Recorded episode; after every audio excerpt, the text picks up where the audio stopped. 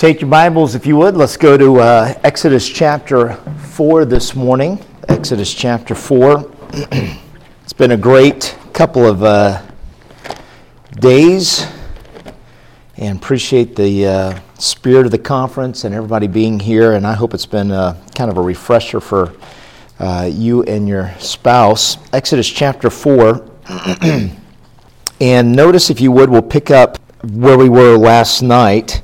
Um, we notice in verse 20, Moses took his wife and his sons and set them upon an ass. He returned to the land of Egypt. Moses took the rod of God in his hand. And you'll notice down in verse 24, and it came to pass, by the way, in the end, that the Lord met the, him.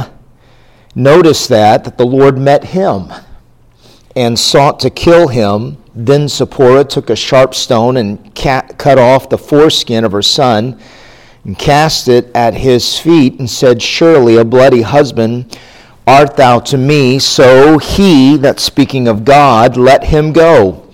Then she said, A bloody husband thou art because of the circumcision. Father, I pray that you might bless, Lord, just this time that we have together. I pray, Lord, that you would open up our hearts and our minds. I pray that this would be insightful to us and would help us. And it's in Jesus' name we pray. Amen. I mentioned this last night. You know, there is a teaching in the Bible about being equally yoked. You'll notice in this passage the difficulty of being unequally yoked. And uh, we're talking about two different backgrounds, two different religions two different cultures, and for a time it seemed to function, or as I've often heard people say, well, we can make it happen. Uh, you know, we love each other so much. But the truth is, is there was a great conflict here. And uh, Zipporah did not understand the religion of Moses and uh, did not understand the culture that he was in and uh, this idea of a covenant and circumcision um, her response to all of that is, You're a bloody husband. You're, you're, you're just, I, I don't understand. And of course, these were words that were hurtful. But I want us to understand something as men because this is more of, of something that I want you to catch.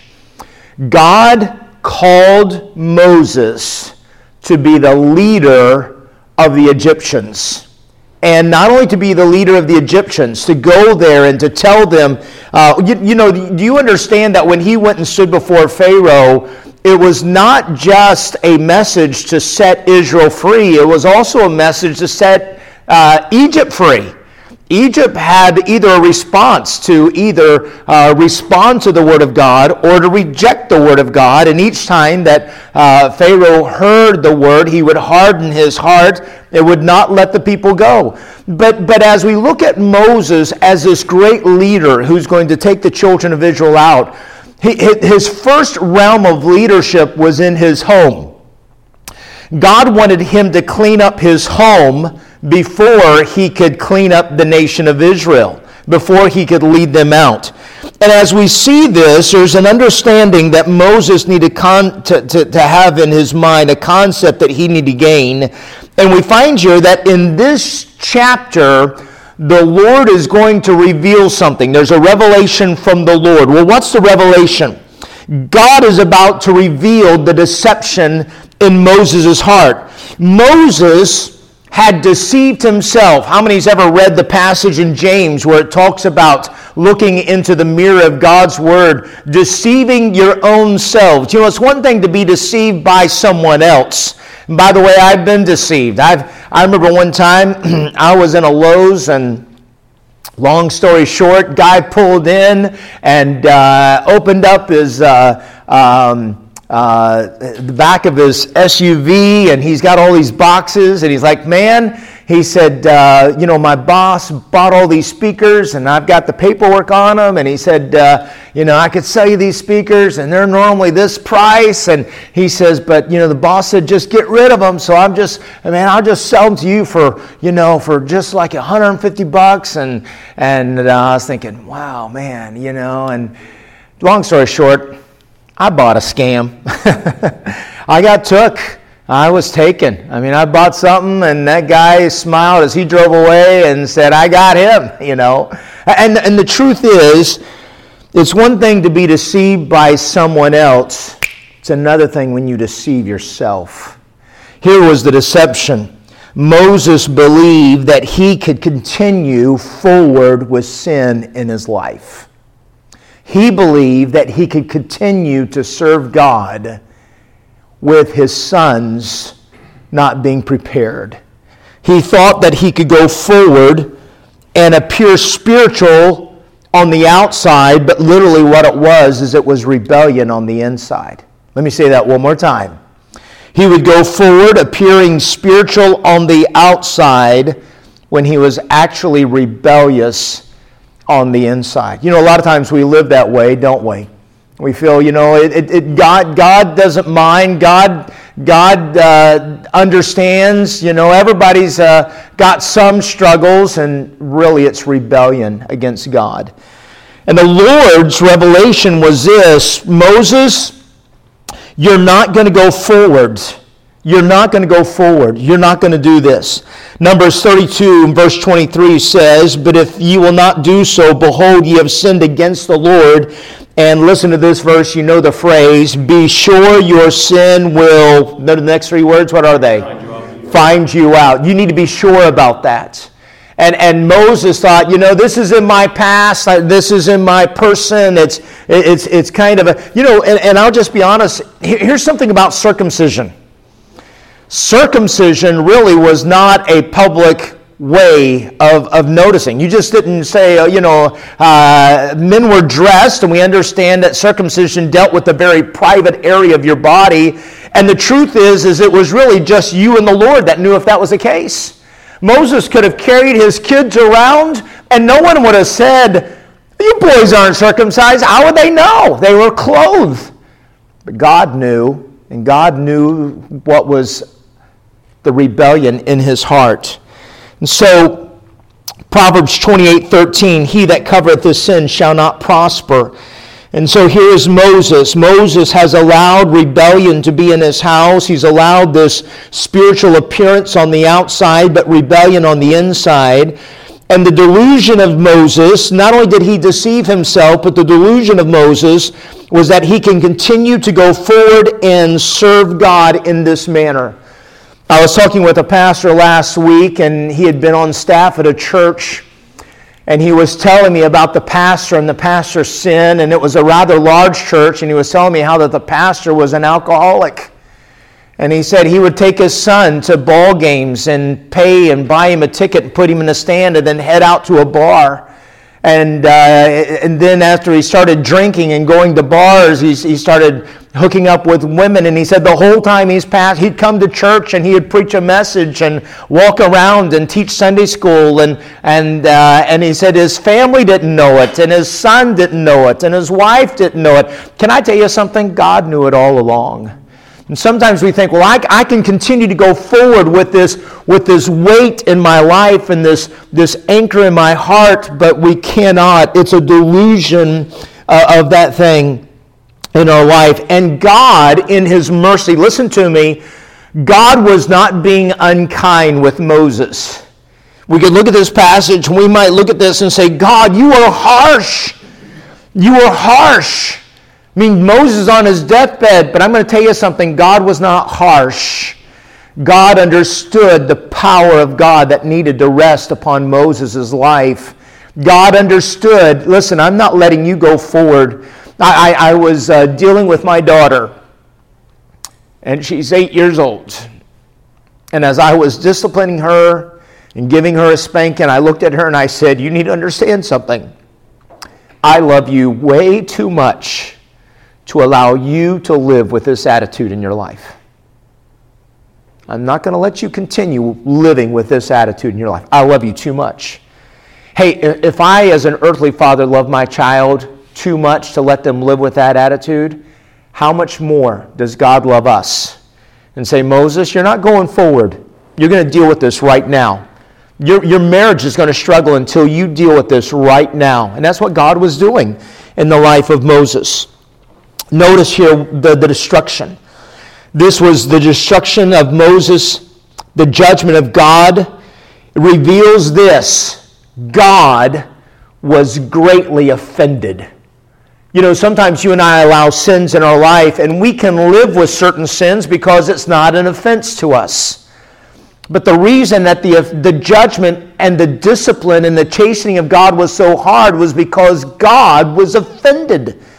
You know, we need to get back to being offended. You have you ever had this conversation with your wife and you look at her and you're like, What's the big deal? And she's walking around going, I can't believe you say that. What's the big deal? What's the big deal?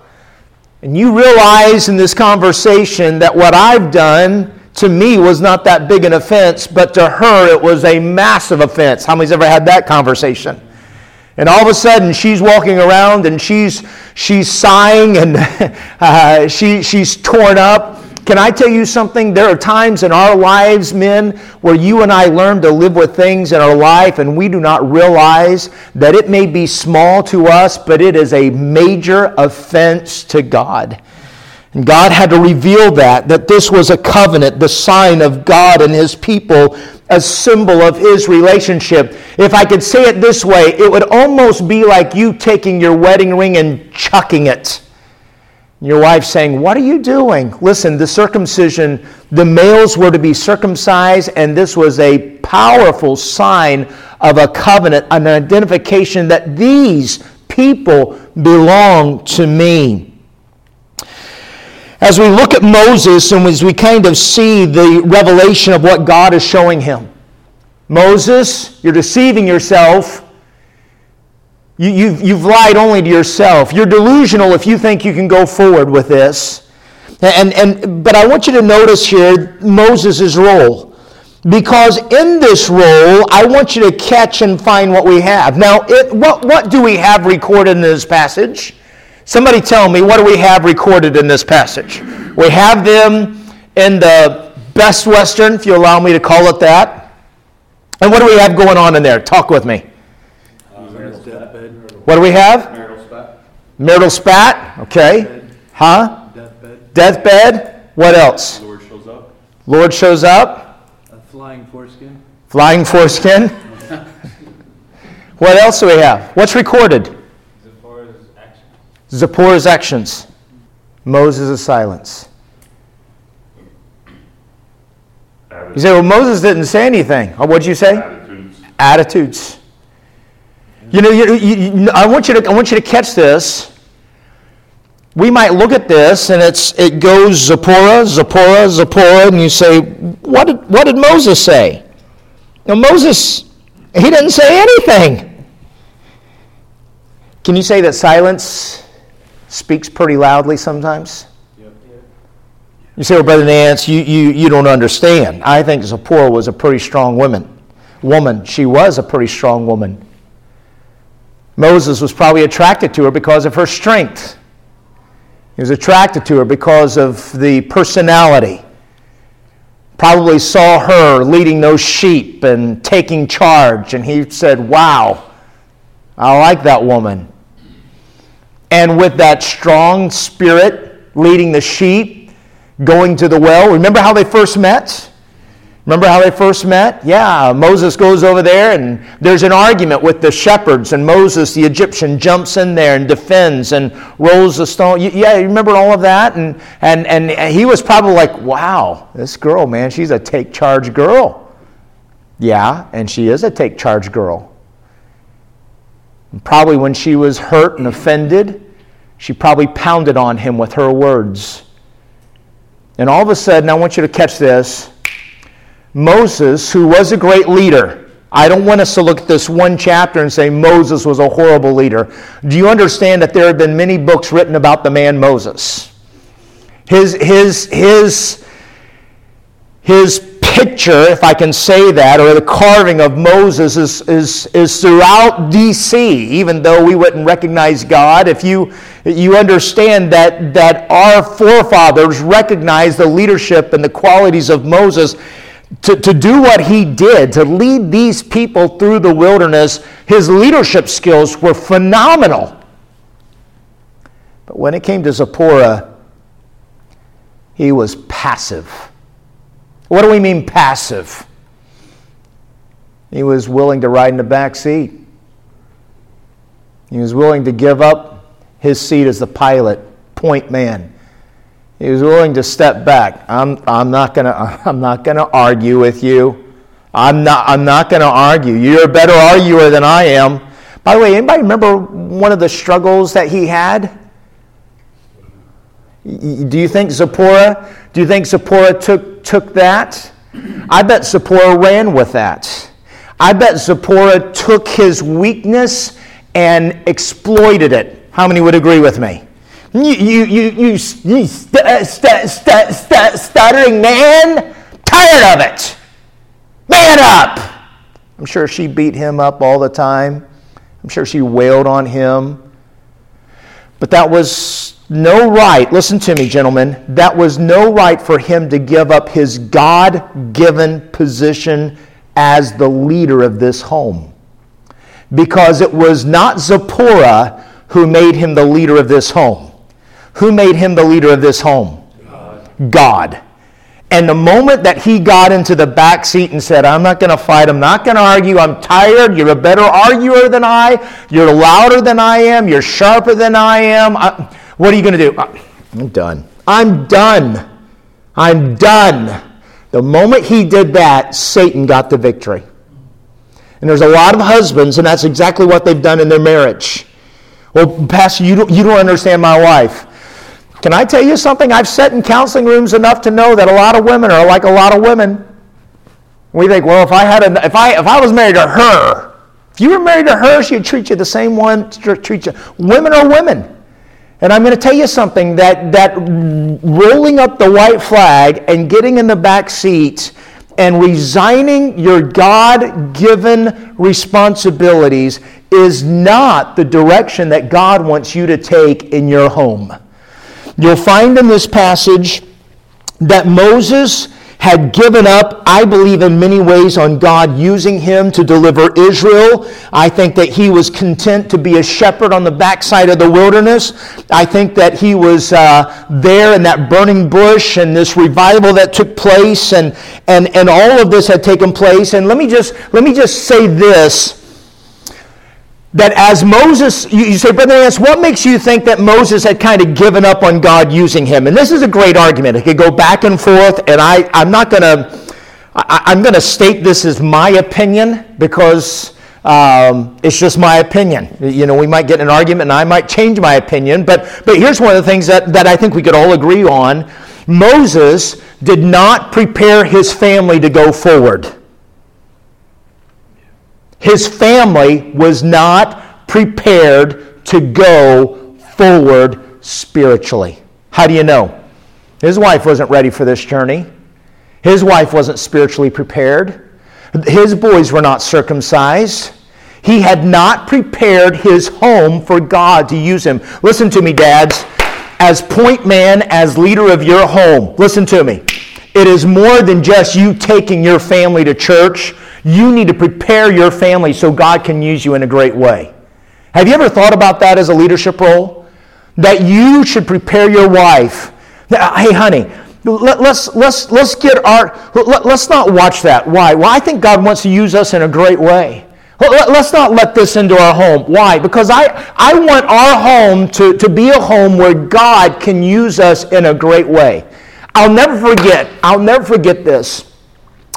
I remember one time when I was pastoring in West Virginia that I had a guy come to my church. He was a missionary, and um, um, I, I, met him, and uh, we didn't take him on support. And uh, but I, I, just really just thought he was a great guy. And then about six months later, I had a guy, another guy, come into our church, and um, his name was Charles. And I asked him his last name, and he told me. And so we were at lunch, and I said I, I, said, you know, it's kind of strange. I said, about six months, ten months back, I said, we had another guy with the same name. He goes, oh, yeah, a missionary to such and such. I said, yeah. He says, that's my brother. I said, you're kidding me.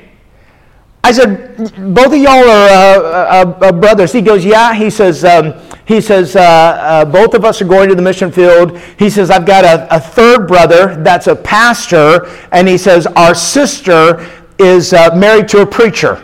I said, that's incredible all four guys uh, all four of your families in, in full time ministry? He goes, Yeah. I said, Well, here's what I said. I said, Where did your dad, where did your dad pastor? I'm just assuming. Three guys, two going to mission field, one pastoring. The daughter's a pastor's wife. I just said, well, Where's your dad pastor? He goes, Oh, my dad's not a pastor. Your dad's not a pastor. He goes, No. I said, well, I said, Is he on the mission field? He goes, No, my dad's my dad's not on the mission field. I said, Well, what does your dad do? He said, Well, my dad's a uh, Maytag washer repairman. Your dad's a Maytag washer repairman? Yes, sir. And all of y'all are in ministry? Is everybody getting the wheels turning here? He's like, well, yeah, my dad just loved God. And he just, he just wanted us to serve God. And he always served in the church, and our, our family was always in church. And he just really made our home a godly home. And I walked out of there so convicted because in my mind I was thinking, well, only a pastor's home would prepare his kids to serve God like that. A Maytag washer repairman would have such a leadership in his home and prepare his kids to serve God. But isn't that the role of every godly man? Isn't that our role? Isn't that our leadership? And I look at Moses, and Moses, you've dropped the ball. What are you talking about? You didn't prepare your family to serve God. You didn't prepare your wife for this journey. And, and, and I just want to ask you listen to me. Listen to me. Being a godly leader is more than just taking her to church.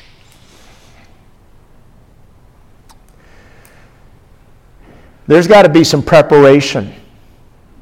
There's got to be some work in the private areas of your children's lives. Circumcision really deals with that, doesn't it? There's got to be some preparation in the private areas of your children's lives so that they honor God in every asset, so that they are prepared to follow God. Moses was a passive father and he failed to prepare his sons and his wife to follow the Lord. Everybody getting it? Notice this he had failed to prepare them. He had limited, let me, let me just give you this statement. Um, his wife and children were not ready for this journey. Um, he had limited his family in what they could do for God. I will tell you, it would burden my heart, it would break my heart if I was the cause, if I was the hindrance, if I was the holdback in my wife and my children's lives in serving God. I do not want to be that. I do not want to limit my family. I do not want to be the anchor that, that slows them down as they try to run for God. He had failed to lead his home. Have you, do you remember the story of Adam and Eve? Question Did you know? Uh, I'll ask a question and then I'll answer it. Did God ever did God ever command Eve about the trees personally? No. Do you know who the command was given to? Adam. It was Adam's job to teach, to train Eve the importance of those trees. It was Adam's job to prepare her to live in the garden. Question Did God talk to Noah's wife about the designs and plans of building the ark? No. Once again, it was Noah's job to inform, to train the boys and their wives and his wife. Is everybody getting the picture here? Listen, listen, listen, listen, listen. God's given you a responsibility. And when you get frustrated and, and, and uh, uh, uh, just fed up and you're like, I'm done. I'm not arguing anymore. I, I'll, I'll, i I want, I, the, I, I, I, the only way to survive is, yeah, whatever you want, whatever you want. Here's a charge card. Go make yourself happy. I'll tell you something. You're being a, I'm just going to love on you. You're being a baby. You're raising a white flag, and you're not doing the job that God called you to do. Is everybody with me on it? Yeah. Don't, don't do that. Don't do that. It is not your job to give up the ship. It's not your job to raise the white flag. Don't be the passive father. Don't be the passive husband. We understand that there are different types of leaders. We understand that there are those leaders that are dictators. And by the way, let's all agree with this. How many would agree with me that Zipporah's leadership skill and style was not the right one either? You say, well, okay, I, I, I know how to do it. got a strong woman like Zipporah, then here's what you got to do. You got to be louder, you got to be sharper, you got to be more aggressive than her because, you know, you fight fire with fire. Let me tell you, Zipporah's leadership skill was not right. And trying to match it was, was the wrong way to eat, was the wrong way as well. You know? I'm just telling you, and I've seen that. You know, well, you know, she's sharp. Yeah, you ought to see her, man. She can throw things, and she throws things. She throws words. I mean, she she's loud. She's she's dominant. She, I mean, she comes in a room and she she doesn't get her way. Woo-hoo, watch out! And so I know how to handle my wife. Oh yeah. I'm, I just go in there toe to toe, and and she she dishes it out. I dish it right back. She throws it at me. I throw it right back. So now we got two Zipporahs in the house. Congratulations on your leadership skill. How many understand that's not going to work either? by the way, I'm going to tell you, there, there's, there's, there's, uh, there's, there are homes that are led by masculine Zipporahs, men that just come in and they're bullies. Zipporah was a bully, she was a manipulator.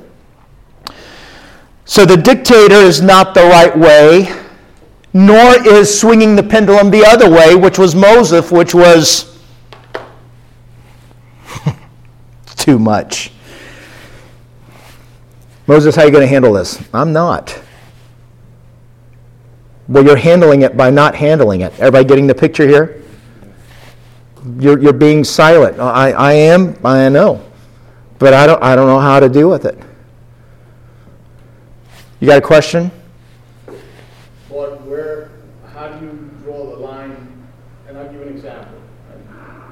I'm confident over all these guys who really know me uh from church. Um I'm kind of that way, you know, me and my wife, we had that struggle where, you know, she sometimes is very outgoing, and what happens is, I have to, I feel that I have to either match what she's doing or go overboard, and then when I do go overboard, she's like, well, you, then it's what you said before, she gets offended, and, and then I was the, the mean, bad husband that took it a little too far. But if I, I feel that if I don't do that, then I'm not being strong enough to confront what's happened. And it's either I go overboard or I just step back and let it go. So how do you find that that balance where you're like, all right, this is the right way and and it's going to work? I want to yeah, sorry. I want to piggyback on that. What's the difference between the leadership style and a tactic? Because in my mind, right, those things, in my mind, it seems like there's a place for that at a time. Not continually, not, not all the time, right? And I think that's what you're saying as well, right? Right, right. Is there's a difference between tactic and leadership style. And where's that, where's that line, right? Obviously going too far either direction and staying there is wrong. But there's, you, you gotta snap, you gotta, you gotta break the, the paradigm that you're in. And how do you do that, right? A complete counter opposite normally, you know, a lot of times works, um, or has worked at times, not always, but it's a tactic, not a, a leadership style. What's the difference there? Your message is more than on point with most of the men, I think, in this room. Now it's how do we correct, correct action? Well, my first suggestion is this Has anybody ever heard of a shock collar? yeah. That's, That's a dangerous question. nah, I'm joking. Because this is being recorded. We would never use that. no, let me, let me say this. Let me say this. A woman did not marry you because she was attracted to your passive leadership. Marry, uh, women marry men because they are attracted to their masculinity. Isn't that true? true? They are. They really are. Just be honest with you, I would never marry a woman with a beard. we don't marry them because of their masculinity, we marry them because of their, their feminine qualities. But they marry us because of our masculine, they're drawn to that. But I, I, I want to help you with this because I think a lot of times, and, and let, me, let me preference this, let's, let's first of all not think of marriage as a sprint but as a marathon. Let's also say this that has anybody ever been on a boat? You know I've, I've, I've not been on a boat too much but i have learned this about a boat that when you're bringing a boat into an area that has some either narrow boundaries or if you're placing a boat in a certain way uh, docking the boat um, there has to be a certain skill set, and you have to not look at the short term, but the long term. So it's not like this. It's not like I bring this boat in and I'm fly and then all of a sudden, you know, hit the brakes and slide it in.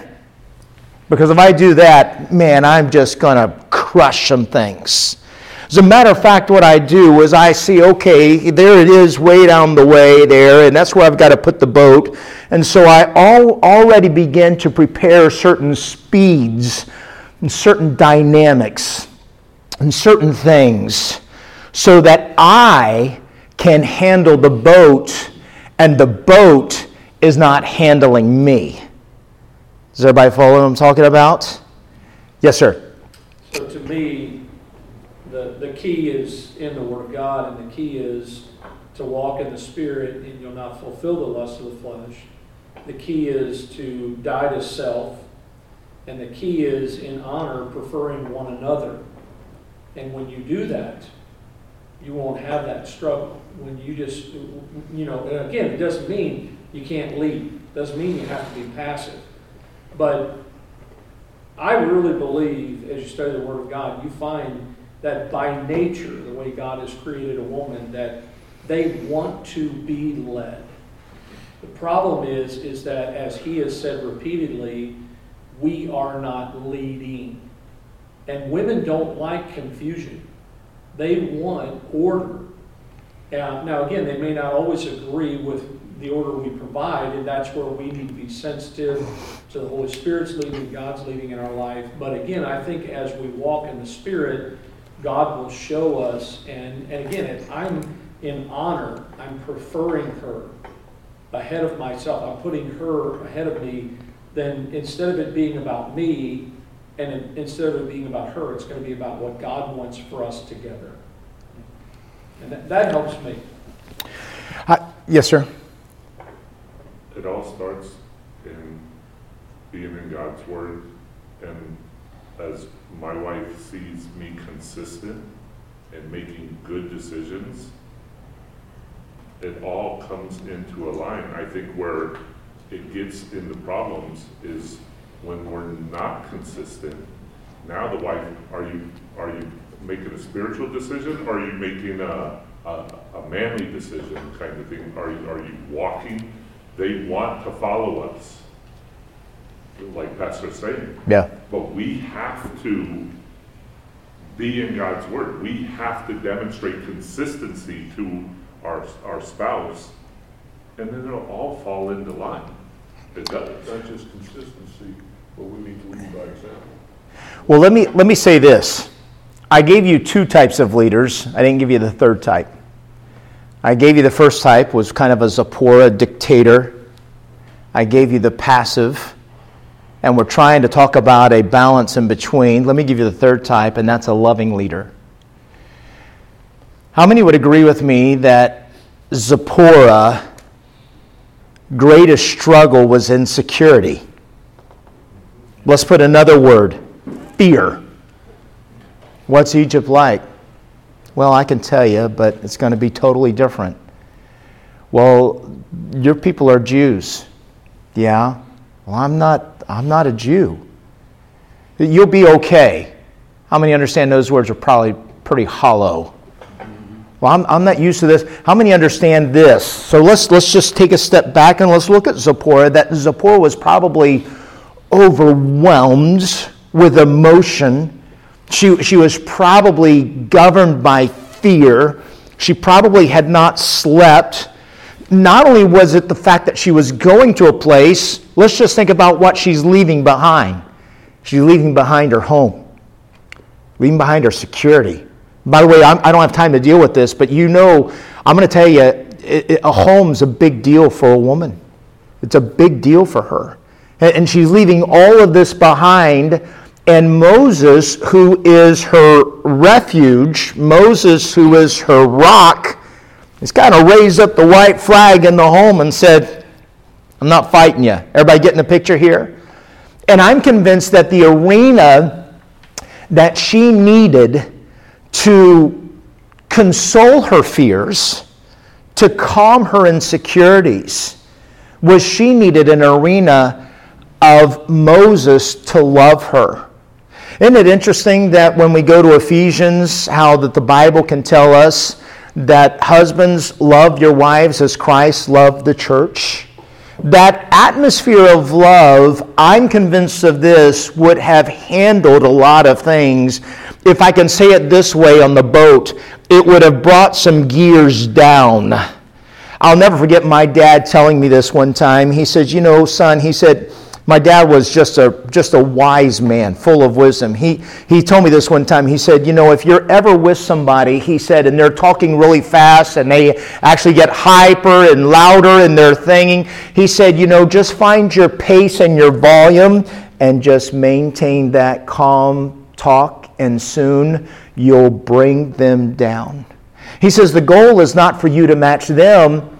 He said, The goal is for them to match you.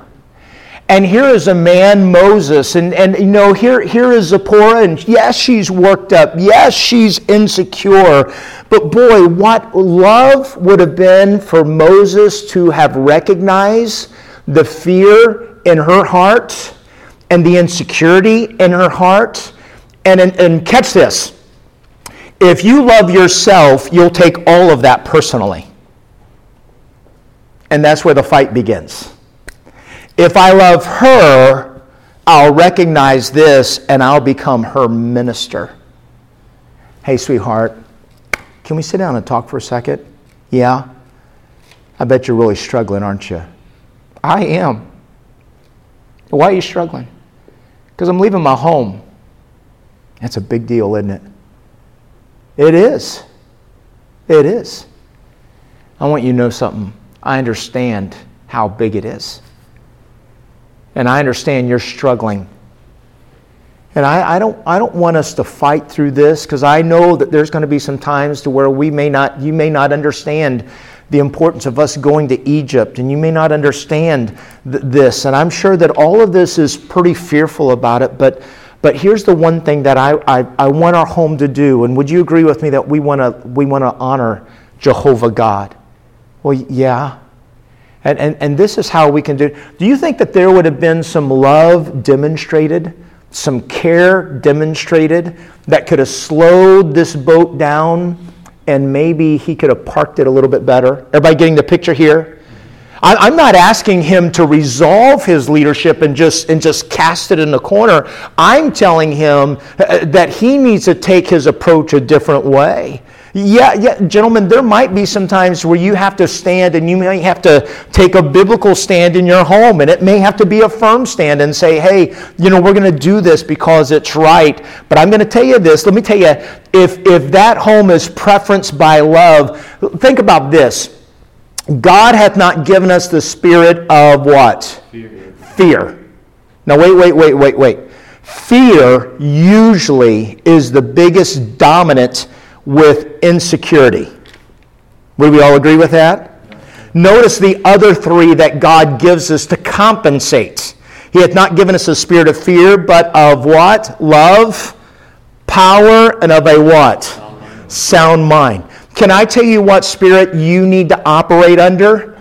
You need to operate under not the first one, but under the three that compensates the first one and be able to say, you know what, I love you, and there's a peace in my heart that I want you to have, and, and I just really feel this is the, the right way. And with all of these statements that these men have been putting in about consistency, wow, that's a big deal.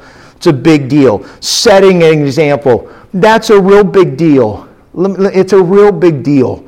You know, your wife needs to see you praying and reading your Bible. She needs to see you being a godly man. She needs to see you going forward. And all of that, all of that sets an arena that helps her to follow you and submit to you. It, it, it's, it's, just, it's just that faithfulness, it's that consistency, it's that, that area that's in your life. And so, this loving leadership I'm convinced of this a wife will follow that which loves her. I've heard women say this I don't even trust him with my own kids. Now, whether that statement's factual or fantasy, one thing that she's saying, I don't trust him with her kids, what she's really saying is this I don't trust him with me. Therefore, I don't trust him with my greatest love, which is my kids. And then a husband hears that and he's like, I can't believe it. He gets personal and takes a defense. And he's responding just like Zipporah. And then you've got this, this grand canyon that separates the two.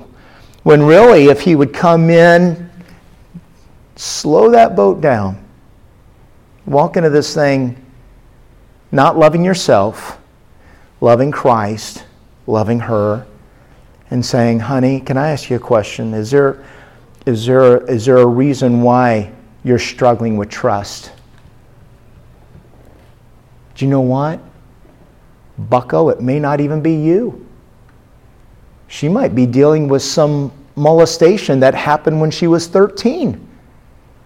And you might be the very key to help her walk through that. But because you've raised the white flag, because you've thrown your hands up, because every conversation you take personally, you, have you've, you've cut yourself out of the picture. Is everybody with me on this? Yeah. And she might have some, she may have had a father when she was eight just blacking her in the eye.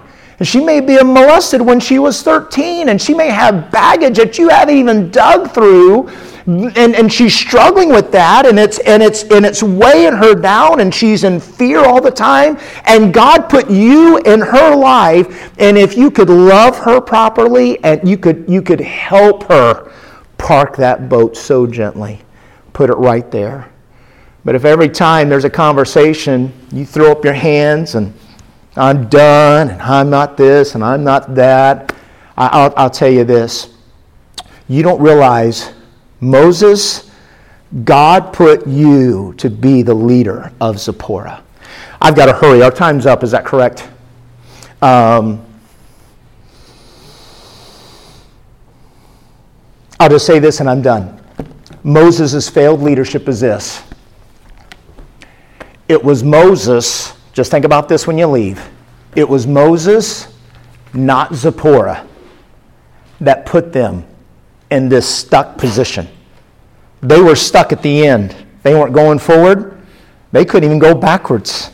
He was on his deathbed, but Moses' leadership led them there. And I hope that you'll be a leader that'll lead them not there, but to greater things. God, thank you for this time. Pray it's been helpful and beneficial. And I pray that you'd work in our lives, and it's in Jesus' name we pray. Amen. Amen.